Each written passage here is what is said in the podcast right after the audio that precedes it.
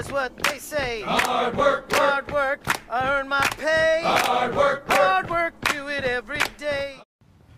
All right, so it's been a minute since I've released anything on this show, and honestly, it's been a crazy time both in the world um, with COVID 19, death of George Floyd, the murder of George Floyd, I should say, the civil unrest, protests, the business at WellBuilt Bikes has been through the roof busy. There's been a lot of chaos, but uh, personally, in the interim, um, I was married last week, had a lot of build up to that, and then um, because of COVID, we weren't able to do the wedding that we planned. It was in our backyard. We had a lot of prep to get ready for that. We did a small little thing, and then um, we've been doing a kitchen renovation in place of a honeymoon. So kind of the your anti-honeymoon in a way. Uh, stay home and work really hard around the clock, uh, and then that didn't get wrapped up in the week that I took off. So I'm still doing that,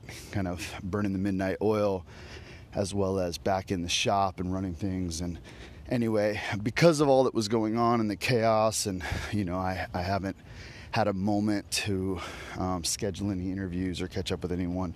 Um, but you know, seasonally, that's just how it goes. Um, but right before, uh, kind of, you know, early in COVID 19, um, some of you know I'm part of the underground uh, here in Tampa. There's a you know, for some time there's this kind of church community that's been an experiment really in a, kind of a decentralized church, kind of a turning upside down the model of church and, um, you know, building a community of what we refer to as micro churches, many that met in homes, things like social initiatives. There's lots of lots of cool communities throughout the area, um, throughout the world now that um, kind of are part of that network. Well, within that network, leadership uses like using the language of the Bible, kind of recognizing elders of each of those microchurches so that there be a community of leadership.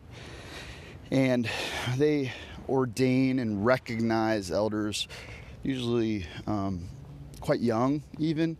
Um, as they are recognized as leader, spiritual leaders in their community and people that are building things up. And so um, I am often asked to facilitate, lead, teach, um, particularly around, um, especially with they have a class called Elders in Training, and I often will teach the class on, oh, excuse me, the poor.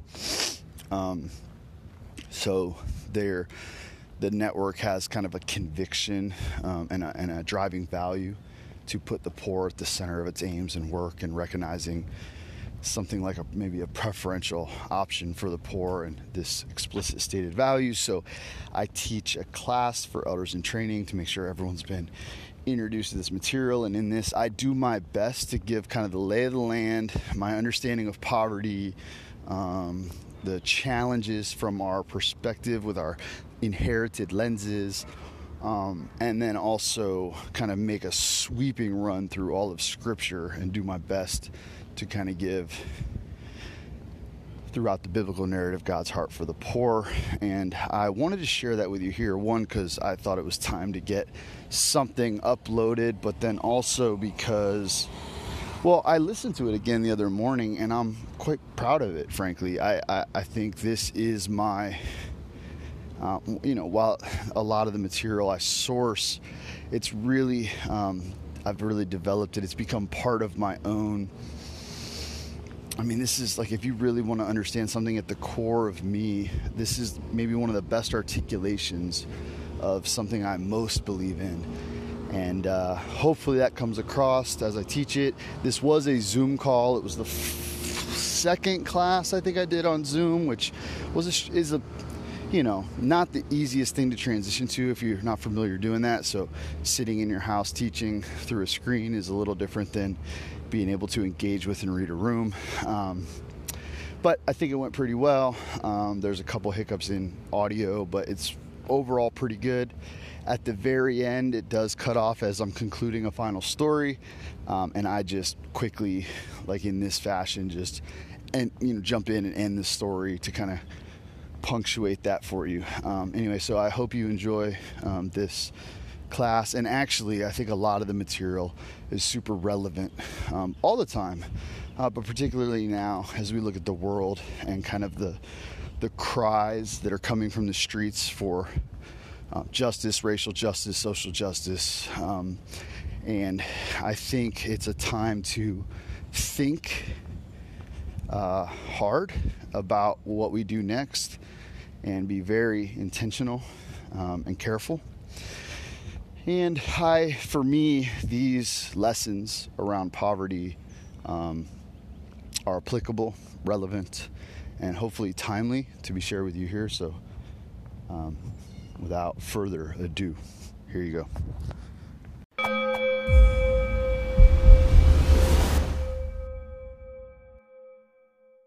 I want to start out. I we're, so we want to talk about the poor, and I guess to start, I would actually, and not everybody has to answer this, but I'd love it if a couple of you would jump in and just uh, tell me what poverty is.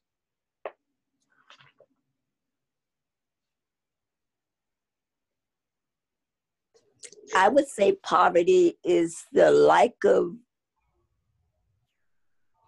the resources that that you need. You don't even have the basic for life. Okay. Yeah. Also, limited access to the resources you need. Mm-hmm. That's good.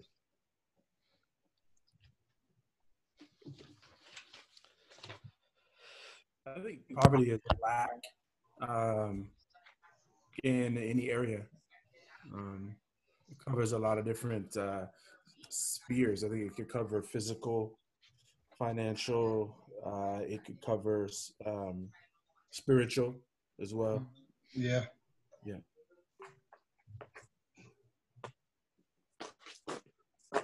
Um, I feel like poverty is like the state of of not ever seeming like you can have enough. Like there's always another bill or another thing that you need that you can't get that you're working towards getting. Hmm.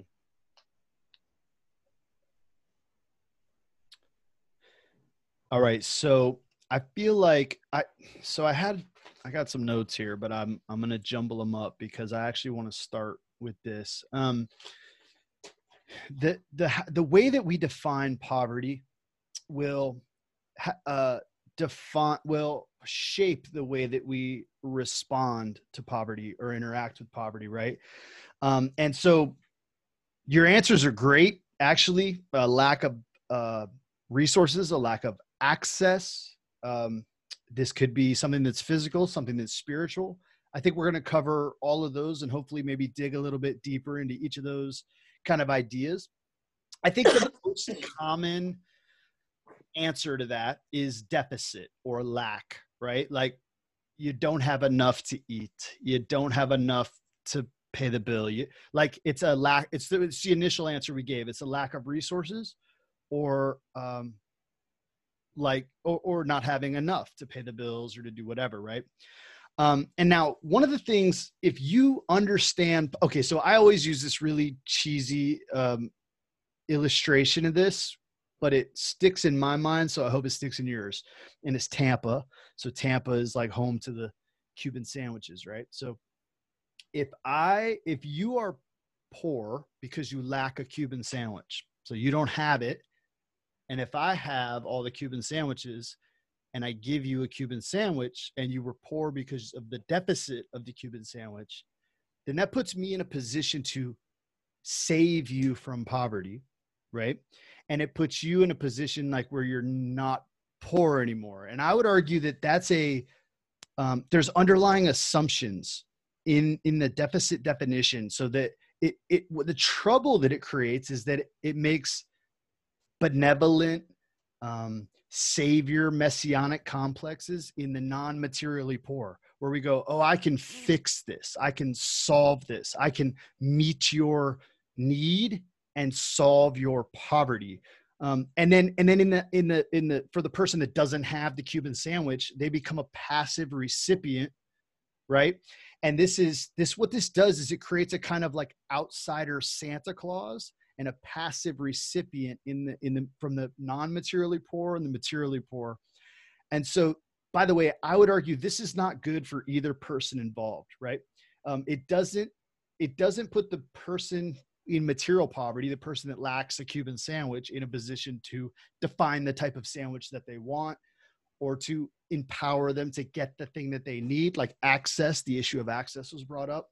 Um, but rather is like some potentially disempowering like maybe once is an act of grace but over a period of time could be problematic and disempowering and potentially further entrench poverty depending on how we understand poverty.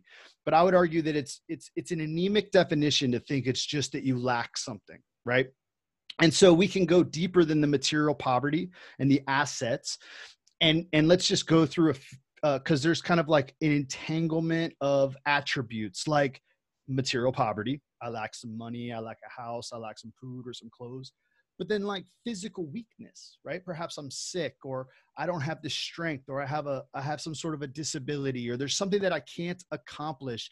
And a lot of times throughout the world when you face like villages or families or people with even material poverty, if they're not properly they don't have the proper health care nutrition and things like that you'll often find that they also suffer with physical ailment illness weakness those things now also and you can look at the local homeless is a great way to illustrate this is isolation so social social lack of access um, being cut off or in parts of the world where you're in a village that is in material poverty but it's also cut off from the city cut off from the transit line cut off from the grocery stores, right?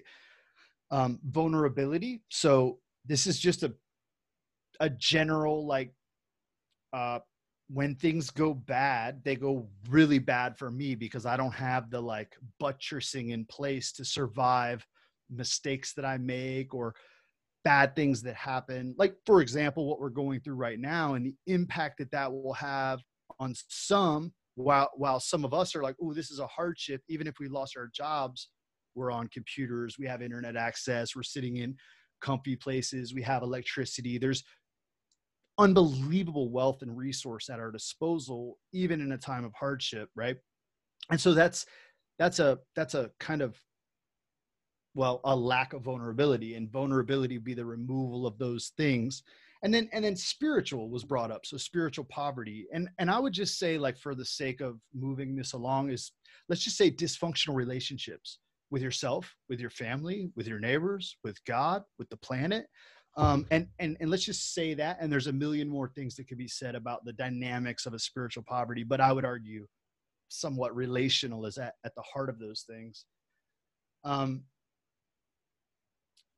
so okay so what happens let's see i'm gonna i'm just run through a couple things because one of the things is like understand some would argue that poverty is a way of being disempowered through a complex framework of interacting systems. So, um, you know, I talked before about the benevolent Santa Claus figure, like the, well, what happens is you have like the materially poor and the non-materially poor and this god savior complex like the one that comes to the materially poor to save them or or to do this or that. And what you'll find is these unhealthy dynamics power dynamics between them where the non-materially poor will they often become like a a captivity comes into place where they don't have voice or say in determining their own hoped for outcomes, determining their own solutions, determining, which is actually a way to say they further entrench their own poverty.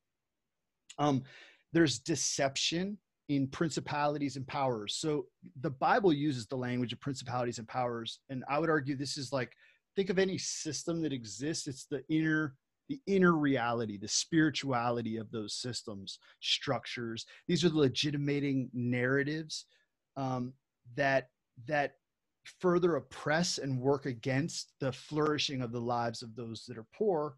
And then, you know, arguably there's worldview issues, like an inadequate worldview. So I think a decent example of this is in in the Hindu religion and in the culture where Hinduism kind of plays itself out in the systems in the world. You have, well, you have a caste system that's worked worked into society. There's an idea or a dogma or a concept of karma that teaches the poor that their state is kind of the repercussion of behavior in a former life. And so then if I try to convince you to do something about your state, I invite you to stand up and like stand up for yourself and and and and gain some ground in this world. I'm actually inviting you to sin. I'm inviting you to work against the will of the gods, let's say. And so an inadequate worldview could also be something that holds us in poverty and spiritual poverty and psychic poverty. Um, and all of these things kind of kind of work together. And arguably I, I would argue that ultimately all of this is coming to a place to say poverty is something that is limiting our freedom limiting our capacity to grow and execute our will. So i can't choose to buy something I can't choose to go get something, so access. I can't choose to fight for the situation to to impact the world around me, to have voice and to have uh, impact on the world around me, uh, or the knowledge to take care of those things, or you know, this is. And the more that we will limit um, choices is, and so this is this is I, I would say we come kind of full circle to where I would I would actually say that this is maybe from a theological position. In the beginning, right in Genesis, we see that man is created to be free. Um, this I think is really well illustrated by the fact that there is a tree in the garden and a prohibition: don't eat that. Right. So you're in paradise, and there's one thing you're not supposed to do, and it could have been anything like don't touch this, don't walk there, don't eat that. It doesn't matter. What it represents is a choice of not this, not this paradise, not this thing that God gave us. Because without that choice, even though I'm in paradise, I'd be a prisoner. I wouldn't be free to say, not God, not this way, not this world. And so the, the human condition that, that is given to us that we're created to have is to be autonomous and free individuals, moral agents, to act with freedom and responsibility. And so then what we find is by our own behavior, by our own sin, by our own fall, we begin to limit our own freedom. This is the effects of the fall. And this is where we see that kind of poverty or captivity begins to take hold. And I think, like the work of um, Christian and the Timothy Initiative, and I think addiction is a really great way to see that to go, I utilized my freedom to enjoy this substance that in time has owned me, has taken from me my will. I always think of the line in Fight Club. I don't know how many of you like that movie, but uh, Tyler Durden tells him, Hey, the things you own will end up owning you, right? They take you, they own you, they possess you. And this is the way that we we be, we all experience poverty in every way that we don't act in our human freedom free to respond to god to be active in the world um, and so let me see here.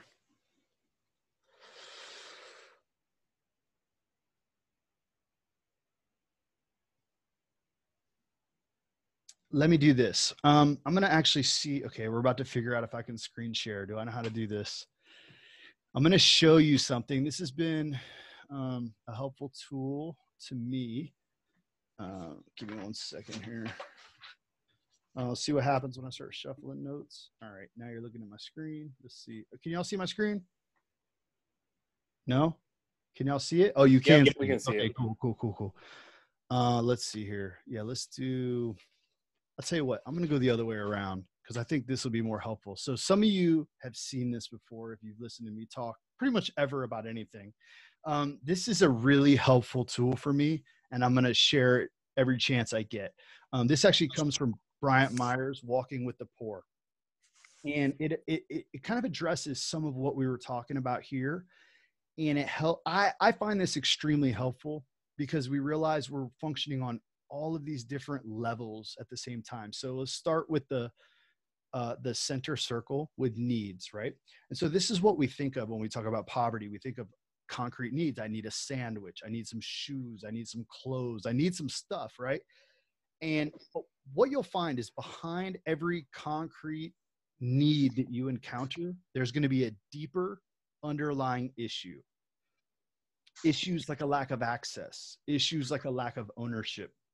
Now, I would argue that for those of you that are familiar with well bikes, I think this is what WellBuilt Bikes is really trying to work to do through getting people transportation.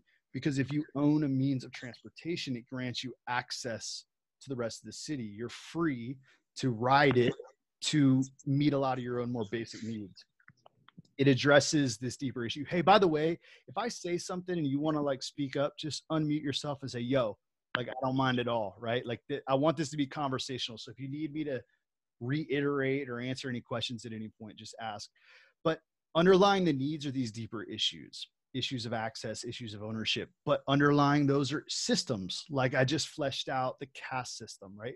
But in our own country, it's a legal system, it's our laws, it's the kind of infrastructure that's in place, um, whether that be cultural, legal, there's all of these kind of systems and, and narratives within which we operate but underlying every system and i use the word here ideology although i've, I've grown less and less to love that word I, I feel like perhaps the metaphysics the philosophy the the the, the story behind the systems so I think an easy way to illustrate this in our context in North America is if you look back to the kind of origin story of our nation, it was founded with an ideology of white male supremacy. And that ideology then manifests itself in the systems that we put into place, right? Because of this deeper belief. And so these things are built. And so when you look at the systems that exist in the world, you can see the the fingerprint of that deeper belief system, that deeper ideology. You'll see it in the in the criminal justice system. You'll see it in the foster care system. You'll see it in the education system. Name a system med- medical systems. You'll see this play itself out in all of these places. And now I, w- I would say hopefully less over time but it's there because it was the systems were built on top of this ideology. You could look at your own micro churches and you're building systems based on these beliefs these core values these things that you hold on to. And I, I find this to be a really helpful thing for a couple reasons. One it helps us when we talk to one another when we say, oh, it's you lack some stuff, you go, oh, we're on the concrete level of needs. Or we're talking about the issues of limited access. Or we're talking about the systems that are in place, the principalities and powers, the spiritual realities behind those systems, the ideology, the metaphysics, the because this is more at the spiritual level and then the concrete and, and we have steps that take us there and i would say this is a very helpful tool because it helps us understand what it is we're talking about and how we communicate with one another. So I want to give you this here from the beginning, and hopefully you can kind of, as you look back at some of the things that I covered, even just defining poverty, is like okay, it's it's actually exists in all of these levels. It exists, and then it exists in us psychologically, spiritually, it exists in very material ways like i don't have a cuban sandwich i don't have some shoes i don't have some housing or whatever and it plays itself out in all of these places. And i and i wanted to begin here with kind of a defining of poverty um, so that we have maybe some common language like okay i think we maybe know what we're talking about but at the most basic level i would just say poverty is lack of freedom. Like humans are created to be free and where you lack freedom is an experience of a type of poverty. Um, and and then just to take that a little further, I would say that poverty is so poverty is spiritual and it's related to relationships. So kind of back to the the narrative of the fall, the creation in the fall, you're created to be free, but in the fall we break relationships with one another. We break relationship with ourselves, with God, with the earth. And poverty is the fruit of broken relationships. It's the thing that grows out of relationships that don't work like they should. Um, and so, if sin is a force that divides us, that breaks relationships apart, which, by the way, poverty only amplifies, poverty rips people apart, families apart, destroys lives, dehumanizes people. But if poverty or sin is the thing that divides us, you know, the the love love is what unites right? Love is the thing that's going to bring us back together. Let me pause there um, just to see like have i lost all of you? Are we good? Are we on this are we following? Are there any questions that have emerged? If not i'll keep rolling but it's all good. I wanted to give you a moment. Good? We're good to keep going? One question john. You said that a, a poverty can be seen on all the different layers. Yeah. Could you give an example of how we would see poverty in an ideology or a ph- uh, philosophy? Well, so I think the idea of, yeah, I mean, okay, sure. Well, I use the example of karma, right? Like, karma is an ideology, and it's an ideology that affects, like, if you believe that and you build systems on that, you'll build a caste system. And it's actually wrong to not accept your lot in life. You're destined to be poor, right? That is a that is a uh, an impoverished framework, let's say. Um, I, and then I would just, and I can't go too far off on this because I'll go way off on this, but like, I would argue that like the the Christian, uh, in a Christian, I'm using this way, like the the churches that preach a gospel of prosperity Mm-hmm. Are preaching a message a lot like karma. That this is related to the power of positive thinking. And what happens in it is that it implies, even if it's not explicitly stated, that if you're in a wheelchair, you don't have enough faith to get out of it. If you don't have enough money in the bank, it's your fault you haven't exercised um, the the faith necessary to to you know claim your inheritance or whatever right? Yeah. and and so so so that's a i think that if there's no other questions that's actually a good question for me to transition into what i wanted to talk about. Good with that. Um okay so what i'm gonna do let's see. Okay. I'm gonna give you like a little i want to roll right into this. So i want to talk about lenses and our context right? And i think your question leads us really well into that um, but before I jump into the, because I want to jump into the, in response to that, to the Bible and the use of the Bible um, in in the way that we perceive poverty and the way that we interact with the poor. Uh, but before I do, I think it's important to set ourselves in time and in the world. And so um, it's very important to remember that we are uh, Western people. And so by Western, um, what that means is like in a line of thought in philosophical tradition we are hellenized or we we come from the tradition of the greeks the romans the the greco-roman world right? And and then also in time so we went through a season of what was called modernity and then we've come into like a, what's called a postmodern era. And i don't even know if we're like emerging into something completely new now because it like actually we're pivoting away from some of the postmodern ideas as well. But I think it's important because as we come through these things, we inherit some lenses culturally in our place in the world. And so let me walk you through. So Hellenization or the Greek, let's say Greek philosophy. So some of you may have taken classes in college or you may have read like Plato's Republic or the last days of Socrates. Like those are great examples, ones I'm quite familiar with. So Socrates would say something like, my soul is imprisoned in my body right? And they have this what's called a dualism that we kind of understand this like we're a body and we have a soul. And the greeks would understand the soul to be the thing that is good and the body to be broken evil. Um and and actually a lot of christians inherit this exact idea but it's not it's not exactly biblical as much as it is like greek and the mm-hmm. version of spiritual christian spirituality that really held on to that was called gnosticism. And the gnostics would believe that like the the flesh is actually evil and the spirit is what's good and it needs to be set free. And so we have these ideas that your soul is set free from your body at the time of death or whatever. But what would happen is the greeks would devalue the material world and they would heighten the value of the spiritual world right so what happened in time, and as we move along into modernity, is that in the Enlightenment, there would be a rise in science and measurability. So the the scientific mind, the modern mind would say, look, it's what's concrete that matters. Like I could touch it, taste it, feel it, measure it, count it. So this spiritual world, the world of the gods and genies and demons, and yeah, that's all nonsense. It's complete nonsense. And so what happened but we didn't break with the dualism. We just went one was more important than the other and then the other is more important than the other.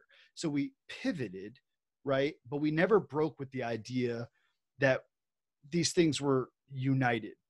And it's very hard for us to think holistically but like the writers of scripture the hebrews and the early christians understood the, the kind of jewish understanding of the body and, and the, the, the, the human being is that your body mind spirit you're embedded in a community in a people and you're holistic you're all of those things. This is why it's a religion of resurrection bodily right? You this is why the risen jesus uh, has has wounds. This is why um, even in the visions of the kingdom it's like the, the the the lamb still looks as though he's been slaughtered. There's it's bodily right? It's incarnate um, always there is no idea of like disembodied spirits floating around. That's not that's a hellen that's a hellenized idea. But i just want to bring this up to say it's important for us to think in these terms because what'll happen is and you'll see this in versions of our christianity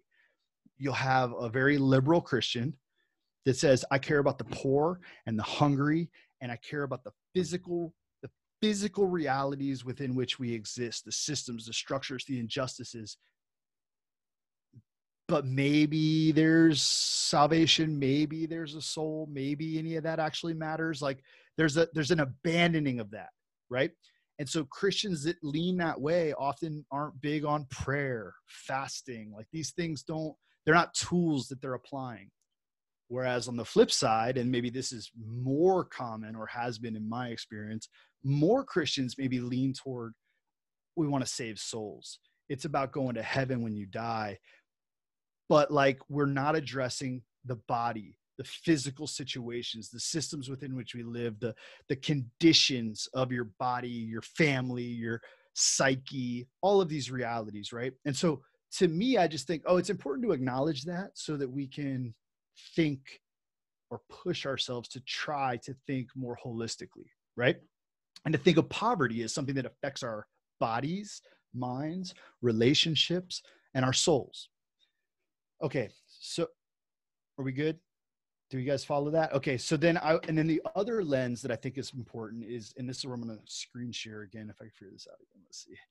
Um, is it's about the the let's say the meta narrative of Scripture, kind of the big the big picture of the Bible. So I just made this little chart. Um, on the left, you're going to see some uh, narrative themes. So this should be familiar, right? And and there's more of them, but you got the creation, the fall. We already referenced those. You have the the incarnation, and then I just put together the. If you don't know, the eschaton means the end. So end time eschatology is like the study of end times, usually Revelation, and the prophetic. Not always about the coming of the future, but something like the voice of the prophet. So I just combined those, and then soteriology, which is like salvation, the study of salvation or whatever. So I gave you these. And then in the, the next line, you'll see key passages. And there's more, but I just picked one to represent or a couple lines like in the prof, prophets. I was like, here's entire books that go with that. And what I want to talk about is the um, conclusions and the possible applications. So let's see here. Yeah, so basically, let's just take the creation, right? You look at Genesis 1, man is created by God. And, and what we know about God at this point is that God is free and God is creative and man is made, man and woman are made in the image of God. And so if now I'm trying to apply this specifically to the poor, you can you can utilize this in other ways in other contexts, but but right now we're saying the poor were created by God. The poor are created in God's image the poor are creative. And if this is our understanding of the poor, then what might we do? How might we live in response or act, interact with those that we perceive to be the poor? And perhaps we empower, we enable. We're like, well, you're made to be creative. So here are the tools, the paint brushes that you need to paint the creative picture that God has given you. You're, you're, you're a creative creator made to be free, right? That's beautiful. And maybe it'll be more clear in the next line like so then let's just take the fall. So the fall and these are all like in the bible. They're all part of the narrative. They're all theologically true. Um, but what'll happen is we become committed to one of these over the other right? And that's where we find ourselves in some problems. So this one will be more familiar i think. The fall so you guys are familiar with the fall genesis 3 we're sinners we're fallen. And so we apply this to the poor. We're like look they're sinners. And in that way they deserve it. Like god helps those that help themselves right? Like this is this is this is related by the way to the idea that you're in that situation because of something you've done because of some character deficit. Something is wrong with you because this is a result of your sin. Now this is a very i mean this may be a this is probably a very familiar line of argument it's a it's a very um, common conservative um, response to the poor and i would argue it's true sometimes it's just not entirely true, right? Because the part about being created in the image of God was true too. Oh, and you're a sinner. But if you just see this line, you read the lens of the poor through the, or you read, you interact with the poor through the lens of the fall, then you want to correct them. You want to challenge them. You want to share the gospel with them, right? Does this make sense? Now, in the incarnation, so you'll have like, um, you know, John 1, like God, the word became flesh and made his dwelling among us. This is Emmanuel. God is with us. God is, so then we would say, okay, God is with the poor. And then actually in later we see Jesus say, I was sick, I was hungry, I was in prison. So he identifies, the incarnation identifies himself with the poor. He finds a way to be, so then we might say, well, then we need to find a way to be with them, to identify with them, to offer hope to them, to walk in solidarity with them, right? um, I'm gonna just keep flying through these in the in the eschaton, the prophetic, the, the key passages, Exodus, prophets. So then conclusions are like, you'll if you read these books, you'll be like, oh shit, we're in exile because we neglected the poor. All of these terrible things have happened. You know, Isaiah is like, God is sick of your religious gatherings. He doesn't want to. He doesn't listen when you pray, and the reason is because you neglect the poor. So we go, okay, well, conclusions God favors the poor. God hears the cries of the poor. The poor are blessed. And so we might stand up and be ones that'll fight for justice, speak truth to power, try to tackle socio-political economic systems and structures. Um, and then and then soteriology, right? This is like the Matthew 28, the Great Commission, or maybe the book of Acts in the early church but often and this might tend toward the more spiritualization things there's an eternal tomorrow a better future in heaven. And so maybe we find that we just preach the gospel to them and we find that our interaction is focused more on the soul more on some kind of a disembodied um, reality. Now these are all biblical. These are all true in some sense um, but the but the problem, the potential danger to us is that we apply only one. So in the same way that we go, we think spiritual or we think physical, and there's a threat going either way without thinking holistically. This is this is to say like if I just think in one or two of these, I'm honestly not thinking biblically, right? Like you have to take the whole into account, and any one of these can be dangerous. Uh, so we want to avoid thinking in a dualistic paradigm and then also resist the temptation to make any statements that are not holistic about our and, and apply them in our approach to the poor and honestly in our approach to mankind. This is like in the end, the poor, the poor are people. That's just a simple thing to remember. They're like you. They're created by God like you. They're fallen like you. Um, God is identifies with them like he does with you.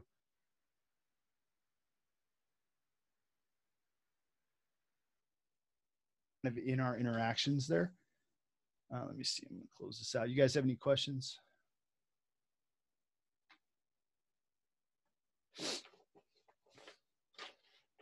Would it be possible to I guess you can email that to me, the slides and the graphics, and then I'll email that out to people because I think a lot of that stuff is really, really good, and just need more time to like unpack.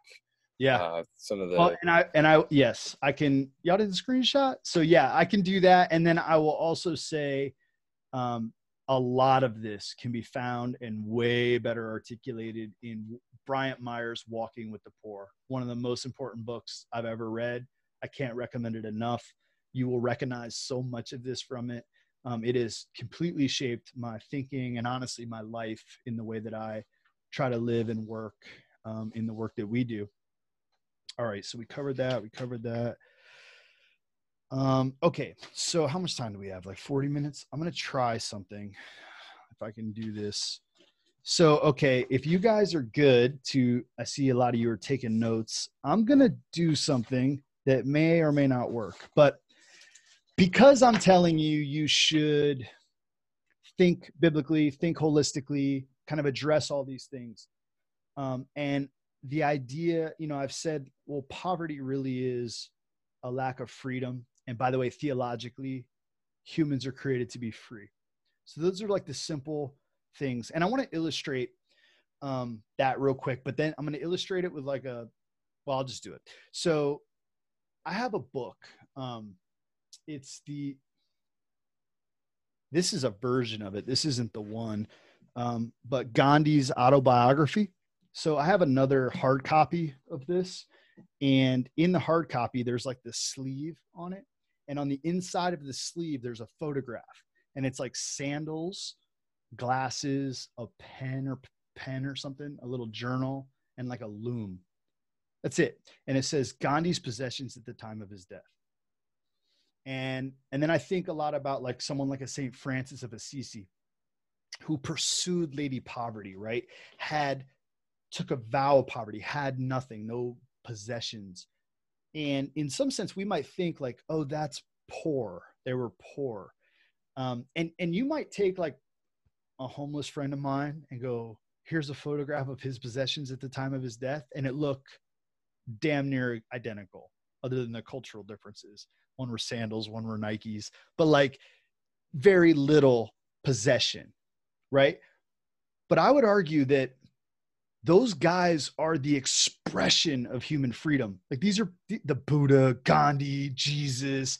These are people that have reached what we might say is something like enlightenment, something like liberation, complete liberation to the point where they can let go of material possessions.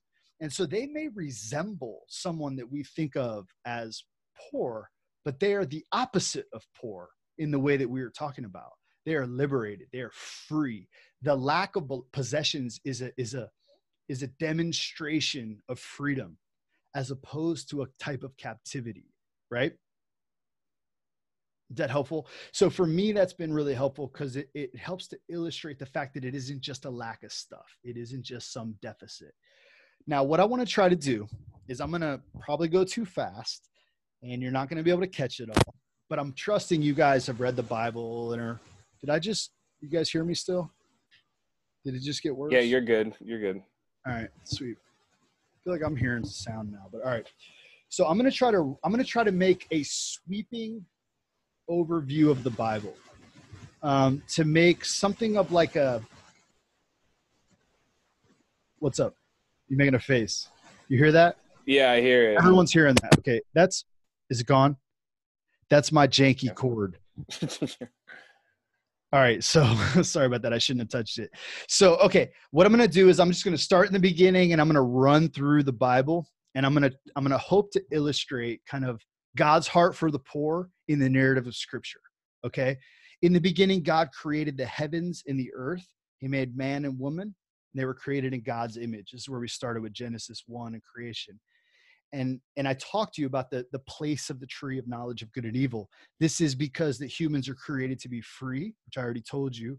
And so this represents an option so that they wouldn't be prisoners in paradise.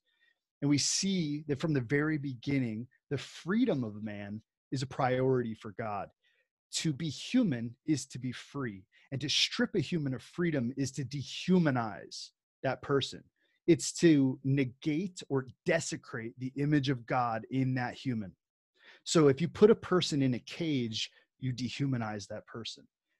And so if God had removed the tree of knowledge of good and evil, it would have been removing our freedom to opt out, uh, which would have actually been a stripping of human freedom. Um,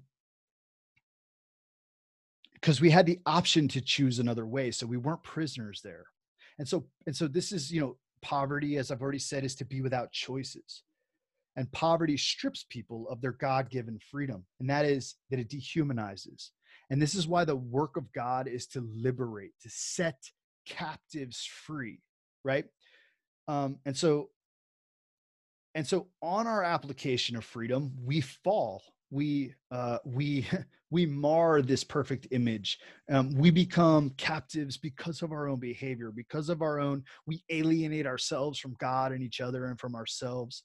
And so as you move along in the narrative you'll come across stories and characters like noah and Noah is set apart because the world has become corrupt. It's become an evil place. And God, we see, is interested in working in and through those he's created to set things straight again. And God's mission is to restore man and woman to right relationship with himself, with each other, with creation, and with the earth that we're given to steward. And so you can fast forward to Egypt, where the Israelites are living under severe oppression in slavery. And God, it says, hears the cries of his people, and God moves in history on their behalf to crush those that built their wealth on the backs of these oppressed people that he loves. And this story is what leads us to Torah. He then gives a law.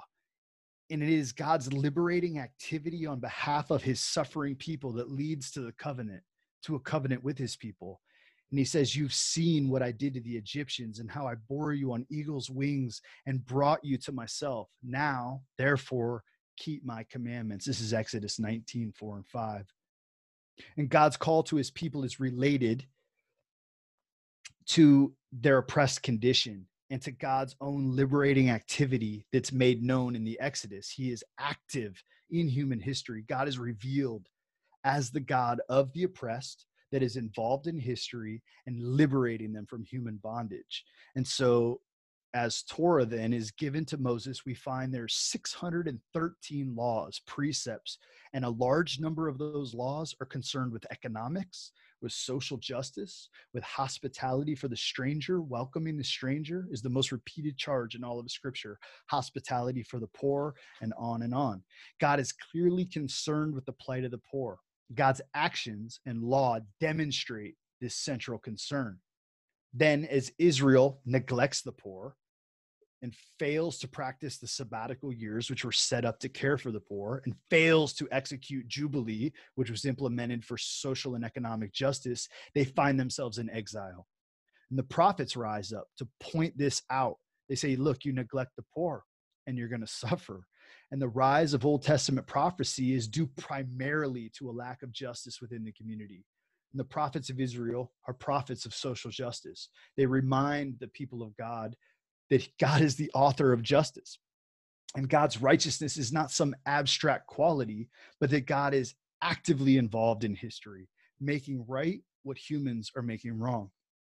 And the consistent theme in Israelite prophecy is Yahweh's concern with a lack of social, economic, and political justice for those who are poor and unwanted in society. So you hear again and again the orphans and the widows and the oppressed and the poor. He'll, you know, it's like, oh, you're in bondage in an empire? That's interesting. You're in captivity? Why do you think that is? Because you neglect the aliens, the widows, the orphans, the marginalized, the strangers, the ones in need. This is the response of the prophets. And prophets like Isaiah, they question the very religion of the Israelites practice. They practice convention rather than remaining com- and com- committed to keeping the covenant. And he would tell them in no uncertain terms God is displeased. When you pray, he plugs his ears. Your incense makes him sick. He thinks your songs are stupid and he thinks your rituals suck they're ridiculous. But if, this is Isaiah 58, if you spend yourself on behalf of the poor, if you clothe the naked and welcome the stranger, if you stop turning away from your own flesh and blood, your brothers and sisters that are suffering and in need, then your light will break forth like the dawn. Then your healing will quickly appear. Then you will call on him and he'll be like, I'm right here. What's up? Which is everything we've ever wanted in our relationship from God. And it's made very clear in Isaiah 58 how it works. And this theme continues and progresses in the New Testament with Jesus himself. This is the logos, the reason, the philosophy, the purpose, which John writes was God and was was with God and in the beginning becomes flesh. The word becomes a deed. God leaves the throne and the majesty of heaven and moves into the neighborhood take on suffering, to take on the form and the nature of a servant, and to become obedient to death at the hands of a state execution. And Jesus himself becomes the ultimate loyalty to humankind. He is the kingdom. And this has far reaching implications for economic, political, and social institutions. They can no longer have an ultimate claim on human life because human beings are to be free. And in every way, in every way that they are not free, he announces his intent to set them free. And then they are free to rebel against the powers that threaten human lives. This is what Jesus announces with his first scripture reading that he reads after wrestling with the devil in the desert. He walks straight into the temple, depleted from fasting and fighting with the devil. And he takes the scroll of the prophet Isaiah and he unrolls it and he reads his mission statement out loud. The Spirit of the Lord is upon me because he has anointed me to preach good news to the poor. He has sent me to proclaim freedom for captives and the recovery of sight for the blind, and to set the oppressed free, and to proclaim the year of the Lord's favor. This is Luke 4 18 and 19. And for those that know the text that he's referring to, it's Isaiah 61, and that would continue to proclaim the year of the Lord's favor and the day of the vengeance of our God, to comfort all who mourn and to provide for those who grieve. And so, given the biblical emphasis on God setting man free, it seems not only appropriate, but necessary that we define our communities, the Christian community, as a community of the oppressed for the oppressed that joins Jesus in his pursuit to set mankind free. What was for the oppressed community in Israel in the resurrection of Jesus becomes for all oppressed people the resurrection means freedom for all that are enslaved by the principalities and powers. Freedom becomes possible. And so the language of theology challenges societal structures because it stands with and it emerges from the suffering. So theology, then, Christian theology, is never neutral. It doesn't fail to take sides because it's related to the plight of the poor and the oppressed. So, whatever theology says about God has to arise out of this identification that God makes throughout all of Scripture. That is what Christian theology says. Jesus would say, and by the way, I would argue if a Christian thinks that the incarnation is an important theological concept, then I would argue that the identification that that incarnation makes is of equal importance theologically. So, Matthew 25, he says, I was hungry and you gave me nothing to eat. I was thirsty. You gave me nothing to drink. I was a stranger. You didn't invite me in. I was sick. I was in prison. You didn't look after me. And they say, When? When did we see you? And he reminds them of every nameless face of poverty and hunger and hurt and pain and oppression that they've encountered. There is never a nonpartisan Christian theology. Theology is identified with the community it is identified with the the, the oppressed the poor the, the those in pain. It is it finds its home in the wounds in this world those that suffer. So i even would go back to the story the earliest story really which is um cain and abel. And the it says and his blood cries out from the ground. This is the beginning of the response of the gospel is like god responding to the blood that cries out from the ground. This is what the cross is given in response to. It is the the cry that emanates from the wounds of the victims. And the cross itself is jesus entering into solidarity becoming a victim standing in solidarity with every victim of every crime that this world has ever known to make the poor to make the wound the sight and the presence of God in the world. And God is then, so God is with the poor and the marginalized. And we see throughout the scripture, God is not uninvolved, it is not neutral, but takes a very active role in history in a very particular way and is decidedly involved and is decidedly let's say, on the side of those who have no one on their side. And so we as a community, your communities have to make a decision where you stand, where we stand. if we're to be Christian communities. And there's a line in the sand because you got to pick a side. God takes sides in this way. And we must make a decision about where God is at work so that we can also join in the fight against evil and the stripping of human freedom and oppression in this world. And so we're free to make that choice, but I want to read here uh, the value statement that's from the Underground Manifesto, which I imagine you guys have been going through or familiar with, but I'm just going to read it because I, I think it well articulates this, this call. So here it is the poor. We will remember the poor because we believe that God does. We believe that they are central to his mission in the world. It is our conviction that God is always on the side of those who have no one on their side. And for that reason, we believe the church should also stand on the side of the poor, and in so doing, stand in solidarity with the heart and work of God. Jesus' own ministry is our model. We welcome all people, but prioritize the poor in our ministry concern, allocation of resources, and advocacy. We do this not because the rich and middle class are less important to God, but because they already have access to resources that are able and are able to advocate their own cause. It is our belief that the church should therefore prioritize and remember those who have less and access to less, so that in all things there might be equality. God stands with those who have no one on their side.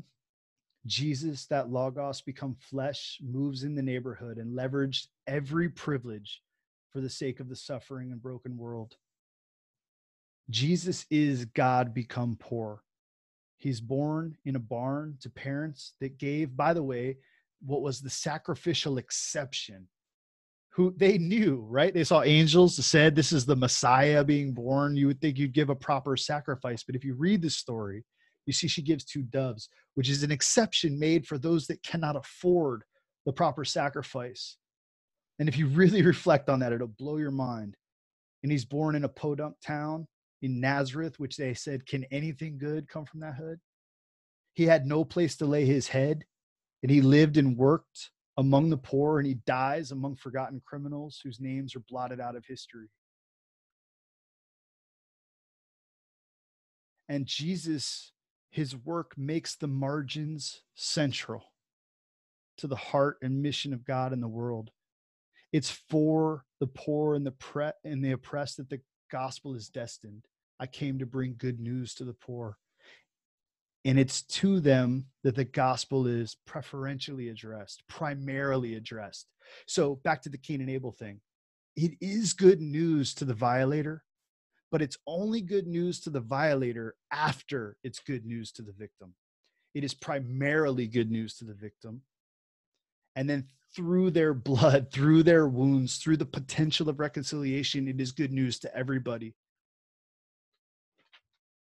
All right, that's my best stab at a sweeping, as, as kind of sweeping through scripture. I tried to do that as fast as I could, which I recognize was probably way too fast to like really track with or take notes. But I've left us enough time to kind of pick it apart a little bit.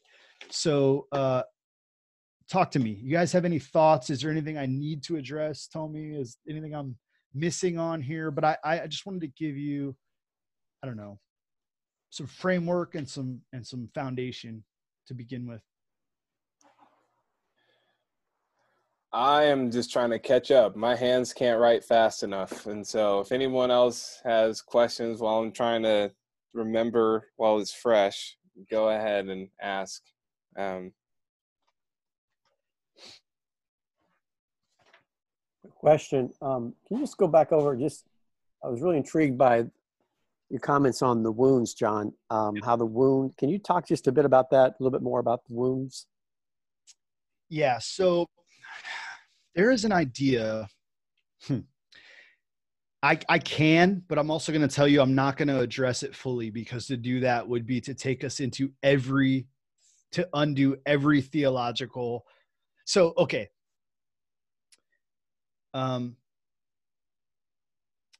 so in a theology of um hmm, where can i begin here okay i have a problem let's start here i have a problem if you tell me that jesus died for my sin and my sin was violating let's say a vulnerable woman.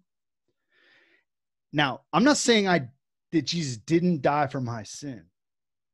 But I have a problem with a gospel that is addressed to the violator first.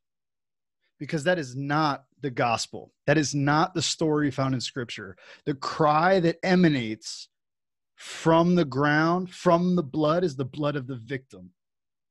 God is moved in response to the cries of the oppressed.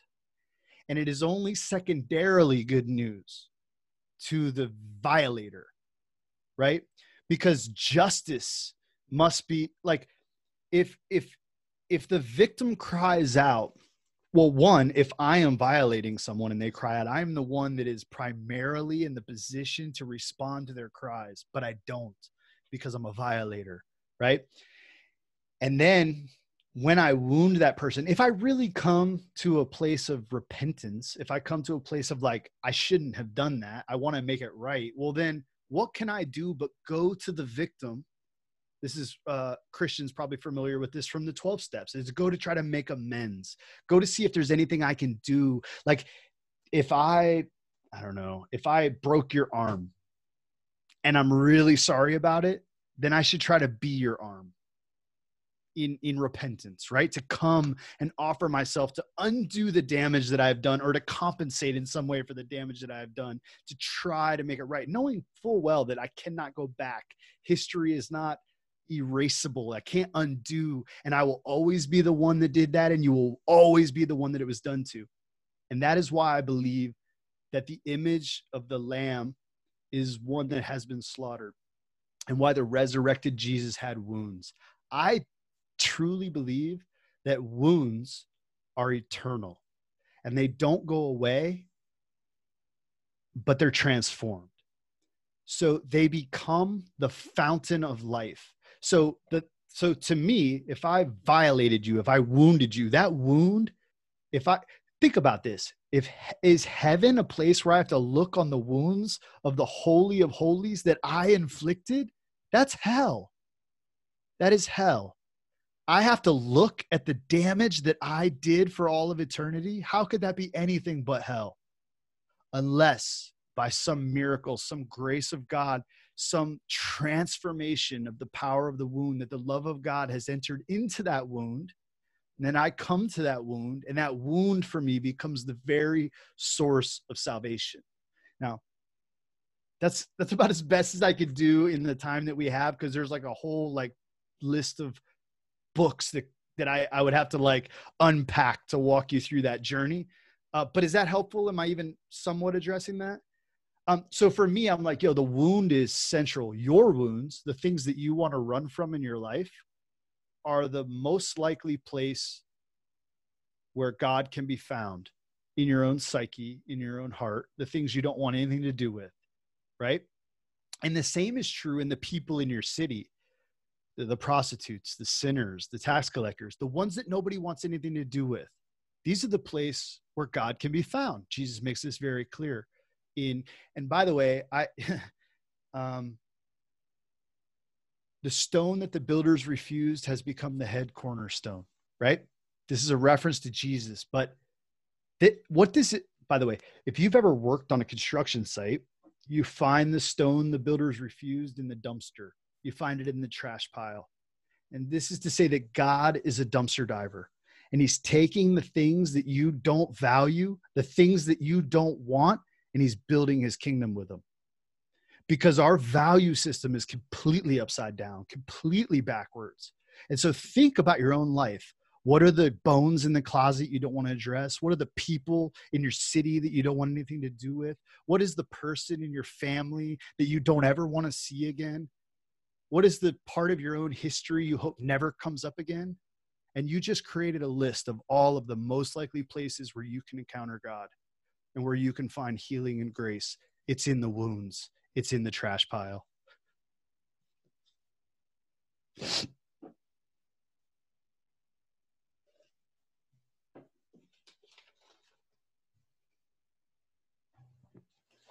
Any other questions?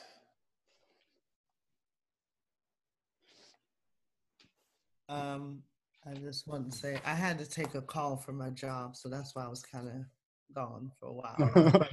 All good. I came back to um, that's something I always talk about not living from Mm. my wounds. Mm. Um, you know, because I do feel like um, a wound can be a filter that you live life through, and and and it could be from a dysfunctional place. But I do love this perspective because it made me think about the Harriet movie. Movie. I don't know uh, if any of you guys have seen it, uh, the movie that's about her life. But when she addresses uh, the Underground Railroad people, she's at a meeting and she tells them that they're too comfortable, that they have forgotten. They they've never they either never been through slavery or they um, um, they have been born free or whatever, or they they they're not slaves. They were white people or whatever. So she was saying how you're too comfortable. You forgot. We can't forget about the sufferings that these people are enduring, and it's kind of like the wounds that she remembers the the wounds of slavery, and it's one of the things that was driving her to go and set other people free. So I just think about uh, wounds. Um, how they can produce so much compassion. The things that we have gone through it can produce a compassion and almost like a, a fire that will spur us onward to go back and help those that are suffering with something that we have also suffered with. So It- that's it- what yeah. stirs me up when you're talking about that. That's what what came to my mind man it's good to hear and and it is i mean even even in and i'm not i have no like uh psychological training but even in psychology there's ways in which it's like look if this thing is damaging and threatening like you can't talk about this thing that happened this trauma it still has a hold over you and affects your behavior in a deep deep way. You've got to like work through these things and what happens is that you know like jung had this idea that we we incorporate the shadow. There's things in us that are dark that are like aggression right? And it's like oh that's bad. You're like got all this fight. But it's like no there's a there's an appropriate place for my aggression but i need to own it. It needs to be a part of who i am. My wounds become a part of who i am. And i don't call any of this like i recognize that all of this can be leveraged for the glory of god. All of this can be transformed by the redeeming blood of jesus that all of this has and and for me it's been really helpful to reflect on the idea that those things are eternal. Look at the images of the resurrected jesus and the lamb on the throne and go for all of eternity it will be there. This isn't like i will be with jesus in heaven and won't have any of these scars.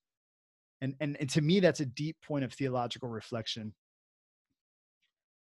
and by the way a great way to relate. So the reason i think it's important to set up poverty the way i am and to bring us back to go you have very real tangible experiences with poverty in your own life your own addiction your own behavior your own wounds.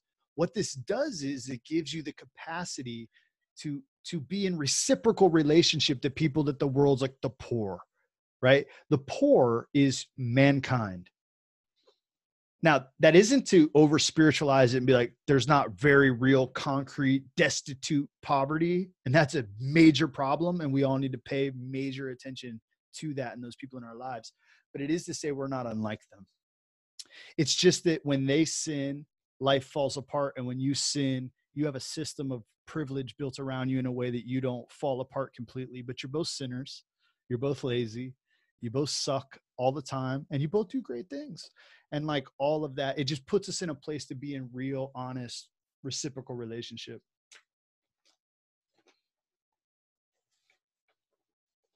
Uh, okay so unless there's any pressing questions i'm going to try to close with um i'm going to close with a, a little story um that has been really meaningful to me and resonates um really deeply with me and now i'm gonna I want to, I know the story, but I still want to like find it here just so I don't screw it up completely.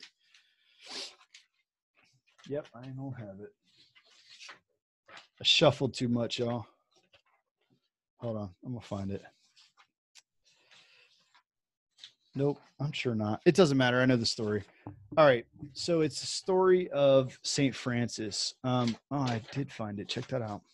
So Saint Francis um, was raised in a in a wealthy family when he was young. And his family owned like a textile business. So they're in Assisi and they've got, they sell fine clothes and, you know, they sell like, you know, cloth and whatever, uh, leather goods.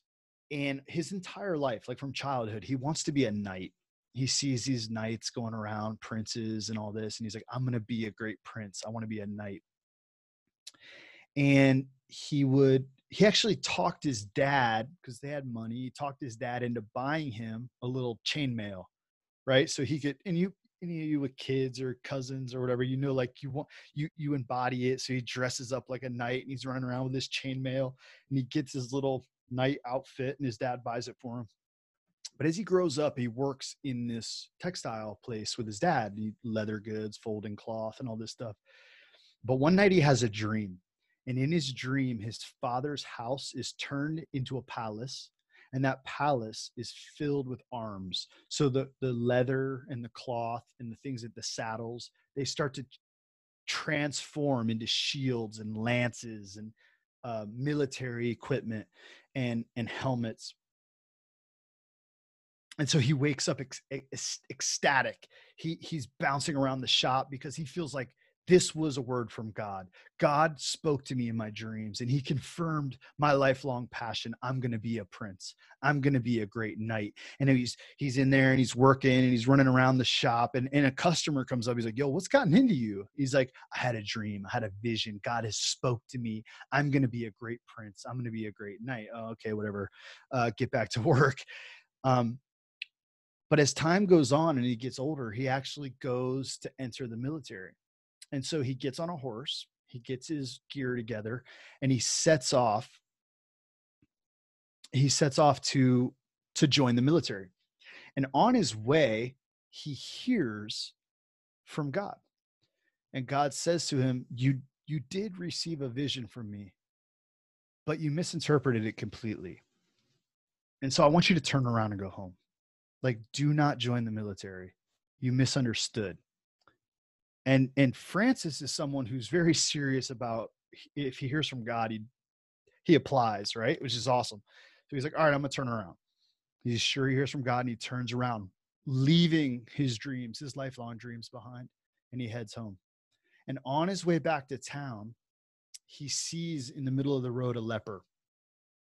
And this was like his great nightmare by the way. He hated he was so like high in disgust.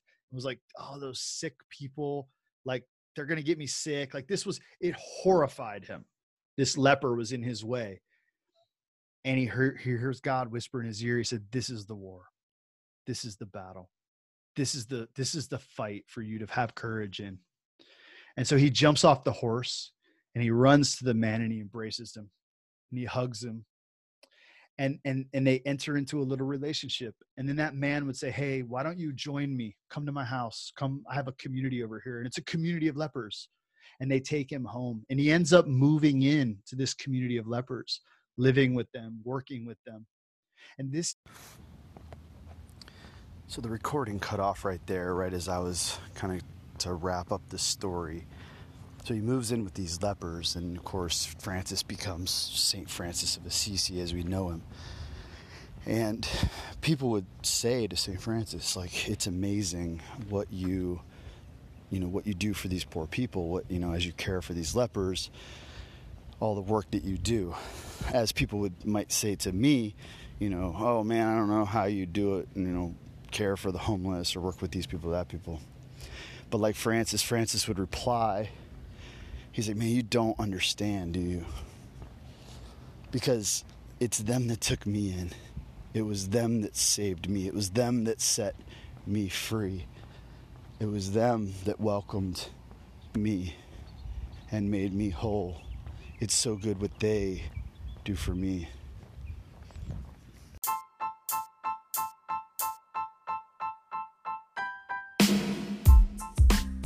Hey, real quick before you go, I want to invite you to join the conversation. One of the first comments that was left on one of the first episodes was somebody saying that they wanted to join in the conversation the entire time. And I've heard that from a few of you, and I really want to invite you to do that. So if you go to workethicpodcast.com, there is a link to join the conversation where you can click that link and chime in, uh, maybe answer what success is to you, what's your earliest memory of work, your own experience of, of what triggers flow state, or your own understanding of grit. But I want to invite you to join the conversation. I would also like to invite you to help grow this conversation and this podcast and show. So if you would, please share, please subscribe, please leave feedback on the show, uh, rate it uh, comment on socials. And then, if you would, please, please, please consider supporting uh, the cost, the expense that this show is becoming, and also uh, kind of my own work uh, with the podcast and with the well and WellBuilt bikes. And you can do that by going to patreon.com slash the work ethic, or there's also a link at workethicpodcast.com.